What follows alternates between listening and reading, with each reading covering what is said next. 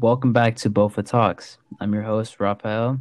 Today we have two guests, Shai Pora and Ilse Flores. They're both neuroscientists currently pursuing a doctorate at USC. Good, Welcome you. to the show. As you guys might might have seen the Instagram post, um, Ilse and Shai are both here to talk to us about neuroscience and specifically how the brain reacts to exercise and sleep. So um, I think we should just get right into it. Uh, I'm not exactly sure who wants to go first, but my first question for you guys would be How does the teenage brain differ from a fully developed adult brain? Yeah. so I think to first talk about how the teenage brain and the adult brain are different, you have to ta- you have to talk about its development. Um, so the brain is done physically growing, so it's the largest it'll be in early adolescence. For girls, it's usually around 11 years old. For boys, it's around 14. But just because it's done growing physically doesn't mean that it's done maturing. So it continues to mature. Um, and really, what's most notable is that the prefrontal cortex, or so the front side of the brain, um, is underdeveloped in adolescence. And you actually don't develop a full uh, prefrontal cortex until your 20s or your mid 20s. Um, and that part of the brain is involved in things like emotional regulation, impulsivity, decision making, and reasoning. Um, and it's why all these changes that happen at this time might also explain um, a lot of psychiatric illnesses that manifest during this time. So, if you think about uh, depression and anxiety, um, because the brain is going through so much during these years, uh, this is usually when symptoms for these kind of illnesses start to manifest. Um, Wow, yeah, and know so in that sense, I think that's the biggest difference between the teenage brain and the adult brain. Your PFC or the prefrontal cortex is underdeveloped. Um, and that usually leads to a lot of risk taking and very impulsive behavior. So, like, you know, when you think about the quintessential teenager, you think about someone who doesn't make great decisions, who makes very impulsive decisions, um, and who takes a lot of risks. And that's largely due because um, because of this underdeveloped PFC, but also because regions of the brain um, that are involved in emotional processing, such as the amygdala, or in reward and uh, yeah, parts of the brain that are involved in reward, such as the limbic regions, um, those are fully developed as a teenager, and that's why risk taking is so common because you get, I guess, a lot of pleasure from um, doing crazy things as a teenager, and you don't have that PFC kind of, you know, putting the brakes and making you think, okay, like, is this a good decision or not? You just go straight for the crazy. yeah, that's kind of like a Yeah.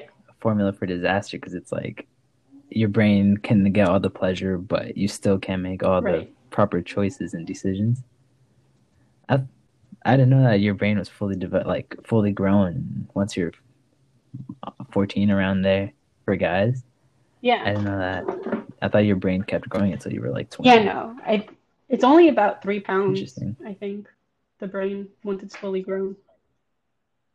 It's a lot smaller than. Yeah, it's a lot smaller. Yeah, I've only seen. I've only seen a mouse's brain, and I was it was a lot smaller. If you were there. It was a Yeah, lot smaller than I thought. A little bit smaller than humans.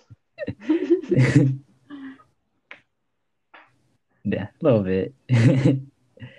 so, with those differences aside, um, I guess it only makes sense that let's say alcohol and drugs affect the developing brain differently than an adult brain. So, how how does let's say alcohol or drugs affect Right. a So when brain? you're talking about the teenage brain and drug use, you have to consider the fact that your brain is still under construction, right? So and and drugs usually affect uh, the brainstem, the limbic system, and the cerebral cortex. And the brainstem is in charge of all of the like vital functions, so breathing, uh, circulation, digesting food. It also links your brain to the spinal cord, which is what runs down your back and connects your body to your brain. Um, the limbic system links together a bunch of brain structures that control our emotional responses, such as pleasure, like when you eat chocolate or you kiss someone. Um, and the good feelings motivate us to repeat the behavior, which can be good because things like eating and love are critical to our lives. And the cerebral cortex is the outer part of the brain. Um, in humans, it's so big that it makes up about three fourths of the entire brain, and it's divided into the four areas called called lobes. And so the front part is the part that I mentioned earlier, the prefrontal cortex, and then you have like the top part, and that's the parietal. The section by your ears is called temporal, and the section in the back is called occipital. Um, and so, like I said, the front part, the frontal cortex, is involved in thinking and planning, solving problems, and making decisions. And so, drugs really have an impact on these three uh, regions the brainstem, limbic system, and the cerebral cortex. And if we think about the three most commonly used drugs uh, for teens alcohol, cannabis, and nicotine they can all have severe effects because your brain is still under construction, right? So if you think about alcohol, um, it has detrimental effects to brain development, brain functioning, and neuropsychological performance. So you see deficits in memory, attention span, and information processing even after a period of abstinence. Um, Is this like large amounts of alcohol or like regular casual use? Like how much do you have to drink for it to like start um, affecting you? yeah. Just asking. I think that as a depends on your teen- that too. But I think if we're talking specifically of adolescent brains, it's best to just hold off on any substance use until your brain is more developed or for how long its development. Um, because the earlier that you try these drugs, um, it can have And these are these are lifelong So effects, for right? Things- these you're not yeah, gonna so grow for out of them or substances like alcohol and nicotine, those seem to have long term uh, lasting effects. Um, the jury's still out on cannabis and the long term effects it has on the developing brain, but it's also not great. Like some research does show that there are long term effects. Um, and it's associated with, associated with alterations in the structure of the prefrontal and the temporal brain regions. Um, and with functional alterations in the parietal and a part of the brain that processes uh, pleasure. And some possible long-term effects for for all of these drugs, if you use them as a teen, you can have cognitive impairments. So you'll have issues with memory and attention. Um, and you can have some psychiatric symptoms as well. So you can have increased depression and anxiety. Um, and you also have a higher risk of developing dependence or addiction to these drugs if you use them as a teenager versus using them as an adult.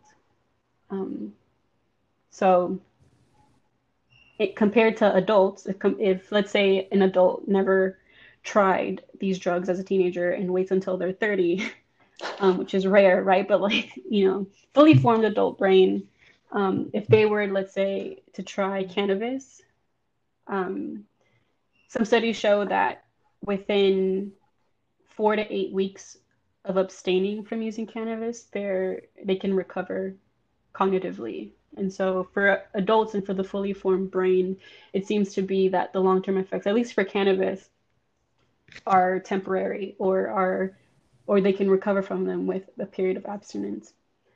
But with teens, you have a similar effect in terms that, you know, if you use cannabis, you have deficits in memory, attention span, and information processing, but these effects can last even after a month of being abstinent from using cannabis. Also, if you have predisposition Wow. to schizophrenia, cannabis Mhm. can exacerbate those conditions. because a lot of I know around school, a lot of teens are like, "Oh no, it helps me with like, uh, you know, people that are, like say they have depression or like mental issues, or it just makes them happier." But I guess in reality, it might be making it worse for some people. Yeah, that could be the case.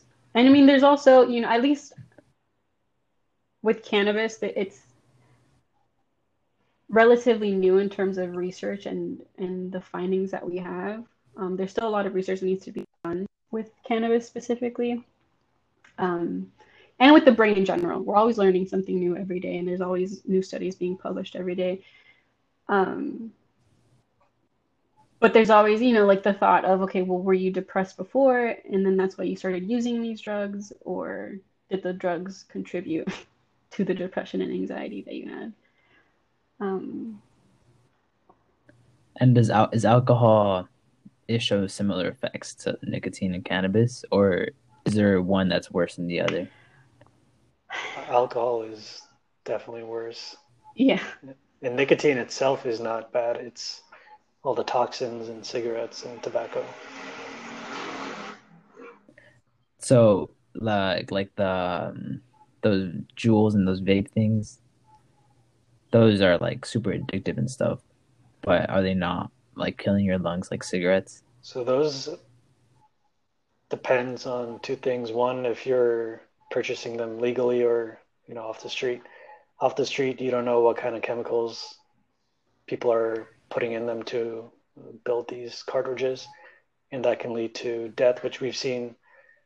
Uh, I don't know, a few months ago, right before COVID, everyone was freaking out because people were dying from lung poisoning or something.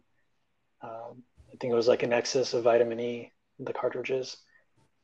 Um, but a lot of those were Yeah. not properly regulated. Um, so they were not store bought and they were illegally sold. But there's still a lot of microparticles in vapes and in you know these electronic cigarettes that can definitely reach through your lungs and cross blood-brain barriers to the brain. Um, and if you look up, literally just Google micro pollution um, in the brain, you'll see many studies popping up now in news articles showing that there's a strong link to cognitive impairment, um, all the way to Alzheimer's disease and air pollution. Um, so there's no safe smoke. Even with cannabis, the smoke itself is irritating your lungs, even though the product is much less toxic. Yeah, so inhaling smoke is never never good for your Yeah. lungs, no matter what it is. As far as I'm aware. Interesting. And this uh, as well, like the nicotine. I think the nicotine is the addictive thing, no? Yeah. yes. The yeah. So, uh, if you get like too addicted, that's also like your body builds a dependency on that. Yeah. That could be rough to like get rid of and stuff. Yeah. Si- Interesting. even Similar to coffee, if you build a caffeine addiction, you know, it's difficult to go a day without having caffeine at that point, without feeling a headache or some kind of migraine. Is coffee also something bad like that for teens? Or is it not? It doesn't have you talk very- about sleep, yes. bad for sleep. Uh, Don't worry, Shai. We're we're getting there, Shai. We're getting there. Nice. Yeah. Wow. So for all the teens listening, don't be don't do drugs or anything like that until at least until you're I mean, don't do them ever, but at least wait until you're fully your brain is fully mature, which is when? When you're 25, you said? It varies, yeah, but I would say maybe like mid 20s, early 20s to mid 20s. Wow. good, good luck in college. Yeah. I just I find it so weird that you're saying how like teens. I mean, I know I already like you know heard of this. My mom's always like, "Oh, you think you're Superman and stuff," because teens have like you know the reputation of being crazy, but like you as a teenager, you don't recognize it. You don't like f- feel it yourself. But I guess once you like get older and you look back, you're like, "Oh, I, I did have those qualities." Yeah. Yeah. Even for myself, like I'm in my mid 20s now, and the way I processed emotion was very different when I was 18 versus now. Like I was very quick to like react emotionally to a lot of situations. And now it's a lot easier for me to just pause and just be like, all right, do I need to react? Is this necessary? And it's so weird to think about like how I was even just a few years back. Um, so it, it does change and you and you do notice it. At least I notice it in myself. Yeah. You see the change in yourself. Well, I, I want to see, I want to look back and hear this podcast and be like, wow, that was, that was a lot different. so I guess um, moving on from the drugs and alcohol, exercise, I guess we can merge those two together. Do you think exercise can like help with the effects of that if you have like long term long term damage from let's say alcohol? What does exercise help with that? Yeah, so exercise um, is great for the brain. It's great for the body and it's great for the brain, uh, largely because it is involved or I guess contributes to activity dependent neuroplasticity, which is just a fancy way of saying that you're able to build more connections or stronger connections between the neurons in your brain. Um, really helpful in injured brains. So if we're talking about like uh, people who have neurological disorders such as Parkinson's disease um, or other motor disorders, exercise tends to help uh, people with these disorders. Their symptoms improve, both cognitive symptoms, um, so their memory and their executive functioning improve, and their motor symptoms improve as well. And I'm not sure. Um, how exercise would help people who are recovering from substance use, but that would be interesting to look into actually. Um, but yeah, exercise for everyone is great. Uh, greater aerobic fitness is um, associated with larger prefrontal cortex. So that region of your brain, remember that um, is involved in reasoning. It's also involved. Uh, aerobic fitness is also associated with uh, larger precuneus and occipital lobe, and the precuneus is a part of the brain that's like on the inside surface, um, and that's considered the seat of self-awareness and mental imagery. Um, and the occipital lobe is involved in in visual processing.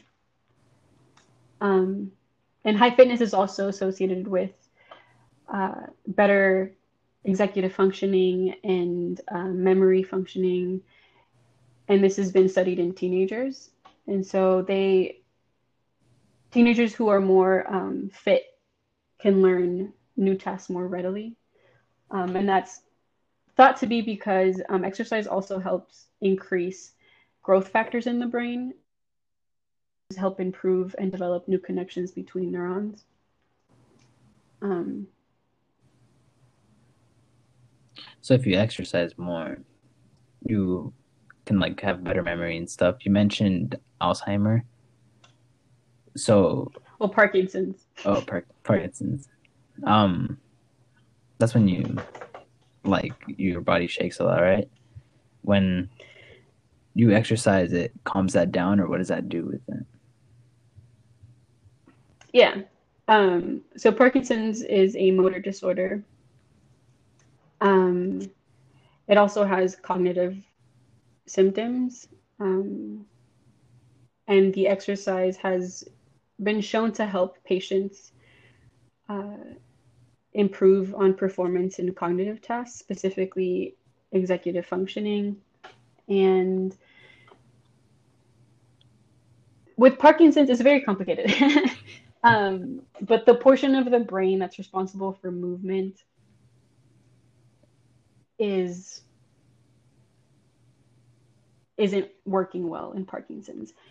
Um, it in Parkinson's you have a decreased amount of dopamine production, and dopamine is what people consider like the happy molecule, but it's also very important for movement. And so dopamine is decreased in brains that have Parkinson's.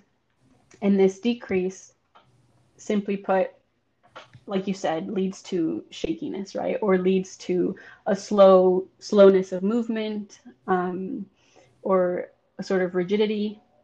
And if you exercise and you have Parkinson's, then you increase the receptors for this dopamine. Um, so the receptors would be like on on the neurons, right at the ends of the neurons. Um, you increase these receptors, so the little dopamine that is in the brain, you know, it's, it's a smaller amount than in a healthier brain, but because you're increasing the receptors, then you're more likely It to like gets received better. yeah.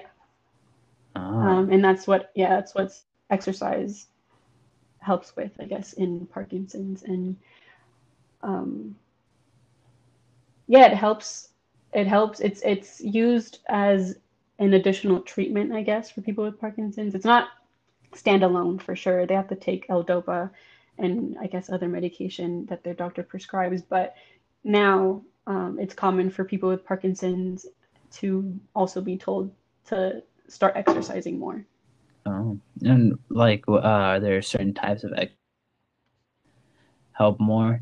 Is it more like cardio that gets your heart pumping and stuff that's better, or like what type of exercises help the most?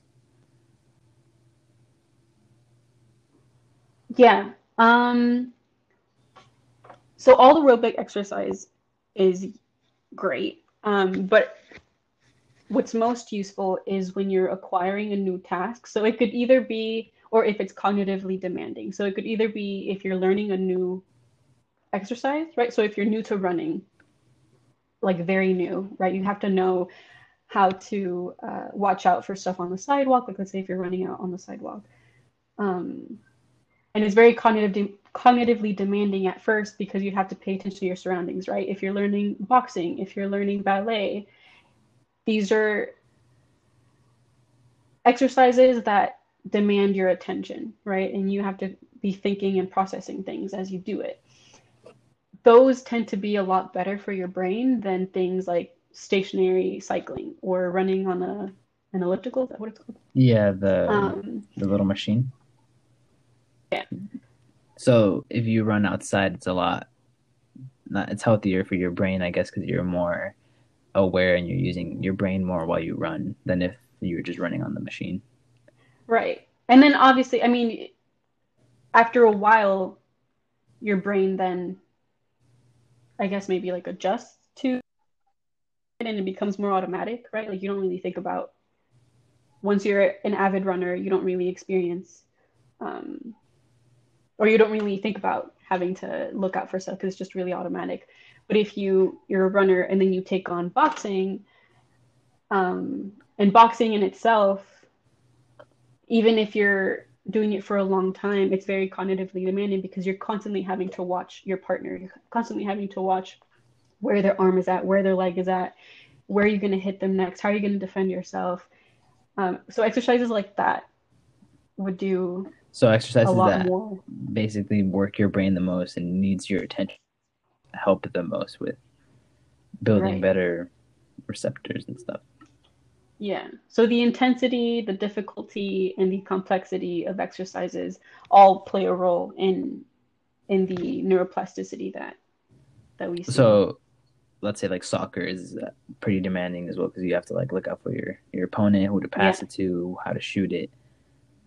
Oh, wow. yeah. That's really cool. I didn't know about that. So I Yeah, guess so- exercising isn't only good for your body, but it's good for your, your brain. It's great for your brain. Um, it serves as a neuroprotect protectant. So people who exercise regularly um, have a decreased risk of developing Parkinson's or developing Alzheimer's. Um, and that also goes with having a healthy diet and uh, a healthier lifestyle, right? But that's that's part of it is that it protects your neurons, but it also has a neurorestorative effects, uh, such as in the case of people with Parkinson's and other neurological disorders. So, um, exercise is great, and I think as of now, the WHO is recommending that people get at least 60 minutes of moderate to vigorous exercise every day, um, or at least I'm going to say like maybe five days out of the week. And it's also better to try to exercise where there's clean air um, because air pollutants have been found to diminish some of the benefits. So if it's smoggy, like here in LA, we always have we constantly have like you know very crappy days where the air quality is not that great, it might be a better idea for that day to do some exercise indoors rather than being outside and breathing in all those pollutants. Interesting. So the better the air, I guess everything just plays a role. You know, the air, the type of exercise. That's really cool. Wow. Okay. Um, Shai, are you there? Yeah. I don't think Shai's there. Can you Not hear hear me? me? Oh, there you go. You doing? We'll just edit that out. Don't worry about that. um, so I was thinking about moving on to sleep, and I know this is more your field, Shai. Um, so in teenage brains, I guess teenagers, how much sleep do teenagers need compared to like adult brains? Adults. Uh, it's pretty similar.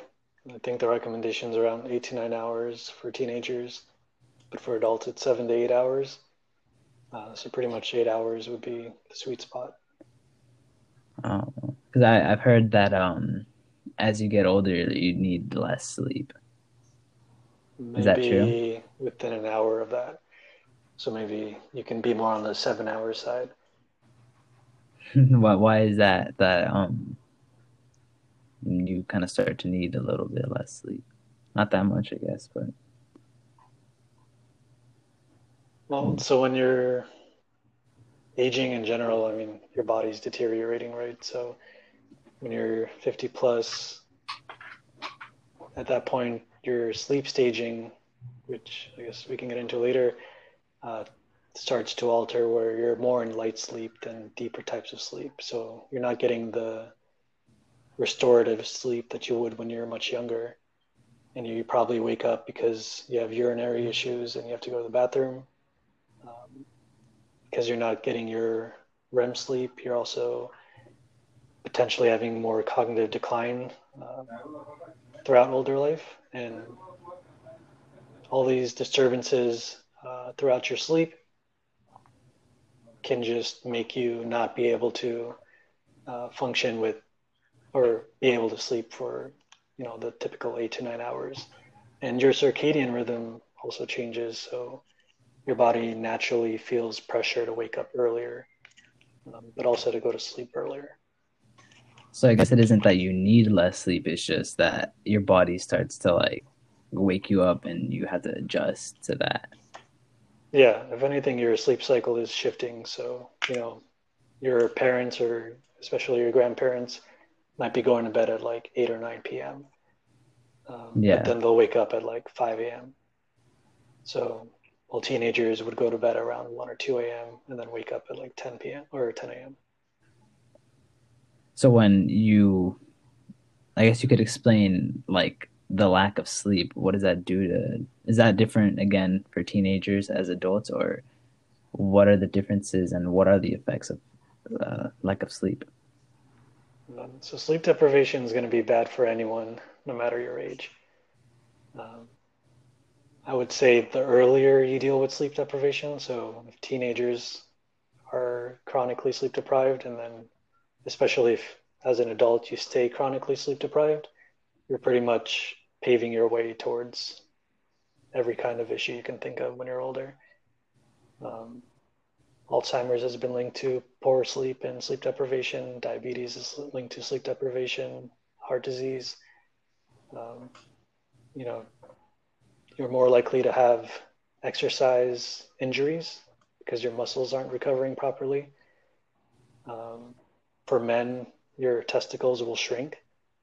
Uh, testosterone levels will completely drop off, and you can be pretty much 10 years older in terms of your testosterone levels.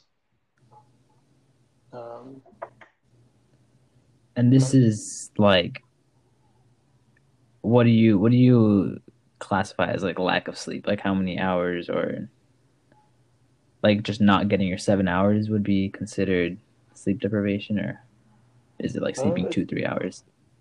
two to three hours is definitely sleep deprivation. And that's, you know, you're approaching like almost deadly territory if that's a chronic uh, situation. Uh, six to seven hours, you know, occasionally, I'm sure that's something your body can handle recovering, at least over the long term. But you know, if you're sleeping six to seven hours consistently, then that is definitely considered sleep deprivation, um, and your body will be worse off than someone who's sleeping seven to eight hours. And if you sleep more than the recommended seven to eight, is that also bad? Yeah. so if you're on the two to three hour spectrum, that's horrible. But also if you're on the you know 10 to 12 hour spectrum, that could also be bad. Typically, people with depression will sleep for that long. Um, some kind of chemical imbalance can be causing you to sleep that long. Um, there's definitely something usually going on. There could be, uh, you know, healthy people that do sleep that long, and there are healthy people that do sleep less than five hours, but I think they make up genetically 1% of the population or less. Um, so when people say, you know, I can handle sleeping five hours or less, uh, most likely they can't because they don't have the proper genetic mutations to allow that. Wow. So there's kind of two things that I want to get into. I remember, I guess first we'll start with what exactly goes on while you sleep, like in your brain what's exactly going on? Um, so, I guess all the way at like a molecular level, you have um, proteins and cells that are called circadian oscillators, and they're self-sustaining and they're independent of you know other cells in the body. Um, in other words, when you're doing a repetitive behavior in terms of uh, what cells do, like transcription and translation of RNA and DNA, um, that's called diurnal. But because the cells are doing this consistently every day for the entire lifespan, uh, that's called circadian. And we have these circadian oscillators, and that means they're pretty much on and off at different parts of the day. And our day makes up about 24 hours in terms of the intrinsic properties of the cells. And typically, if you'll put someone, you know, in a completely dark room for a few days and you just monitor if their sleep cycle changes, they'll still sleep about uh, eight hours or so, and they'll still have circadian oscillations in a 24 to 25 hour time period. So the cells are naturally uh, built this way that's just because of the millions of years of us sleeping like in at night and then waking up in the day. I guess her body just got built yeah to that can, rhythm. Yeah, pretty much. And you can also think, you know, plants as well. We we share some kind of similarities in terms of cells, and they need the sun, uh, you know, to produce their energy, and then at night uh, they need to be able to store that energy, but also not die from fasting. Um, so, evolutionarily speaking, this does revolve around light, which actually was my next point. So, there's a arousal and major control center of the brain called the hypothalamus, and in this region you have what's called a suprachiasmatic nucleus, and super or supra because it's sitting on top of the chiasmatic uh, or optic chiasm, and that's where your retina nerves are crossing in the brain. So each eyeball, you know, has a retina nerve or an optic nerve, and that's running from, for example, your right eye to the middle of your brain where the optic chiasm is, and then it crosses. So the right goes to the left, and the left goes to the right. And on this, you have that suprachiasmatic nucleus, which synchronizes all of these circadian oscillating cells in your body. And because it gets information from the optic nerve, it can pretty much estimate when and when uh, light is coming into the eyes. So, evolutionarily speaking, uh, it would say, okay, sunlight's getting low, time to get some sleep pressure, uh, time to you know start getting ready for bed.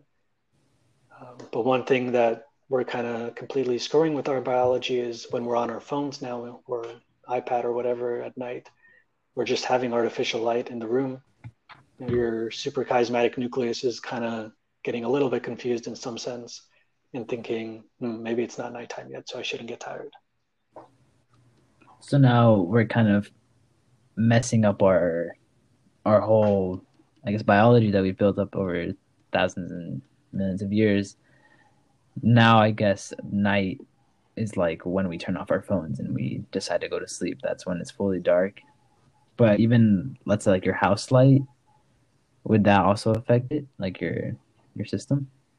Yeah, pretty much any kind of light um, is in some way affecting your body from regulating sleep. Um, which is why at least your phone and computer companies are starting to realize okay, we should put these blue light filters um, and have these night mode lights so that we can regulate our sleep better. What is what's the difference between like blue light and regular waves of light? Uh, just the wavelength of the light itself and how your brain is able to interpret it. So does it take blue light as like the the sky and then it thinks it's daylight? I know. I think just the the wavelength is why they call it blue light, but um, it would actually the blue light filter would be turning it, or actually I'm not sure. Either way, I know uh, the light is still bad. It's just dampening the effect of uh, light entering your brain. How do you think our our bodies are going to adjust to that over the course of a couple generations? Do you think our body has to adapt to us like just blasting light at our faces all the day? Uh, well, I don't know if a couple of generations would be enough, but there's a lot of technological invest- advancements with sleep, and that could lead to completely altering how we sleep, and maybe we won't need to rely on our brain as much, and you know we can have some kind of device that is able to help us fall asleep much faster. Yeah, that kind of takes me to the next point I was going to ask you. I remember when you were doing a presentation on sleep, you talked about like sleeping pills and stuff, and I wanted to I wanted you to maybe touch on that on like the effects of sleeping pills because you said that they weren't good. They're not they're, they're not they're not helpful for your sleep schedule and stuff. Yeah, so any kind of sleeping pill that's like a I don't know, NyQuil or um, that other famous over-the-counter medication um, is pretty much putting you into sedation, which is not sleep. It's almost like a similar to a coma state, um, and it's extremely carcinogen or carcinogenic. And I think just taking it once a year increases your risk of cancer significantly compared to someone who's not taking any sleep aids. Um, for people taking it four to five times a year, which is really not that much, uh, your risk of cancer is huge. Uh, I think it's over 10% when you're taking sleep aids like that. So there's people that like have to take these to sleep. And is that increasing like their chance of cancer by a lot? Most likely, but also why are they having to take it? Is is it different if let's say you have um what's that disease called you can't sleep? Does the doctor prescribe something insomnia? different? Yeah. Well, insomnia can be both mental and physical. It depends on what's causing the insomnia because you can have PTSD from some kind of traumatic event and that can result in insomnia. Uh, you can just be living an unhealthy lifestyle and that can be insomnia um, or there could be some kind of chemical electrical imbalances going on that result in insomnia but i don't think doctors would prescribe nyquil. I'm not sure what they prescribe for that. I do know that doctors in med school at least up until recently only receive like two to four hours of um, sleep related training. So I wouldn't be surprised if, you know, the doctor never really talks about sleep schedules. Even though it's such an even though it's such an important part of our of our lives and of our bodies. Yeah, it seems to be changing in terms of how the medical field is acknowledging okay, sleep is pretty much the foundation of our health. I don't know if you've seen this on Instagram, but it's like they keep promoting these a lot. It's like these little mel melanin, no melatonin, Melatonin. melatonin. Yeah, these little like vape pens, and that's the first thing I thought about when you said that it's like a tranquilizer. So melatonin is different than NyQuil. Melatonin is like a naturally produced brain chemical, and you can pretty much take as much melatonin, I think, as you want. Um, it's mostly a placebo. It Yeah. almost never actually does anything. Um, you know, if it works for you, great. Uh, as far as I know, I've, n- haven't seen any harm in taking melatonin. Um, but there's also no benefits compared to, you know, control samples who take a placebo. So in reality, it's not. They're just not really vaping like a yeah. for the sake of vaping. Oh, so they're just promoting it like as a placebo, and then, I mean, I've I've heard the placebo is like super strong. Like, it can really affect you a lot. Like if you think you're sick, or if, if you are sick and you think you take medicine, Yeah, you which is feel a why lot if, better. if melatonin works for you and you're taking melatonin pills before bed and then you're getting good night's sleep, then whatever, that's good. Ah, that's so Yeah, I think there was a study too that tried to compare different melatonin supplements that are offered, and I think the difference in terms of how much sleep it added to a person's nightly sleep, I think it was like two minutes or something really insignificant like that. Yeah, I think the only thing that's useful, uh, but this could also be a placebo, is the amount of time it takes you to actually fall asleep. So it, it just shortens the amount of time it takes you to Yeah. go to sleep. Oh, which is also one of the beneficial effects of cannabis. But at the same time, you can get addicted to using cannabis to fall asleep so that, you know, if you're smoking or whatever two to three days a week, then the dates or the nights that you're not using cannabis, you might have a difficult time falling asleep. so I guess the best way to go to sleep or to find to adjust your sleep schedule is maybe turn off the devices an hour before you go to sleep.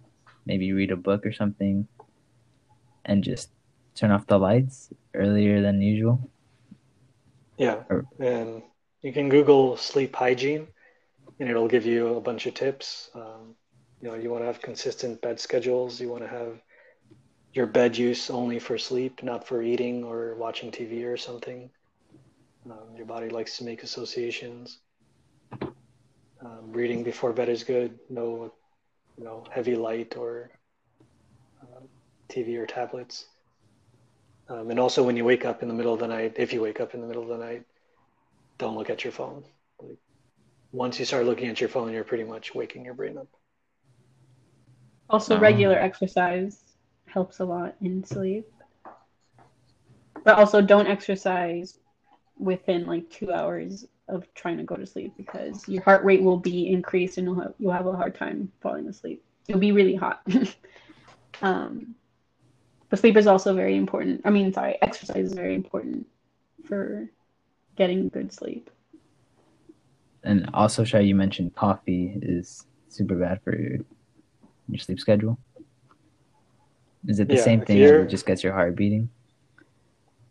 If you're having caffeine, I don't know, pretty much afternoon or later, you're messing with your body's natural uh, sleep pressure. So if you remember, um, probably biology, you learn about ATP and how your body uses that for energy. And every time you're breaking down ATP, you have adenosine left over. And adenosine uh, is what makes us feel tired. It's called sleep pressure because it's accumulating throughout the day. So you start the day assuming you got a good night's sleep with a low level of adenosine in your brain, uh, specifically in these frontal regions that Lisa was talking about. And then throughout the day, adenosine builds up to the point where at night you feel like, okay, I'm tired. I'm low energy. I need to go to sleep. And when you're drinking caffeine, the caffeine uh, blocks the adenosine receptors in the brain and makes it difficult for you to feel that sleep pressure. So it lets you stay awake.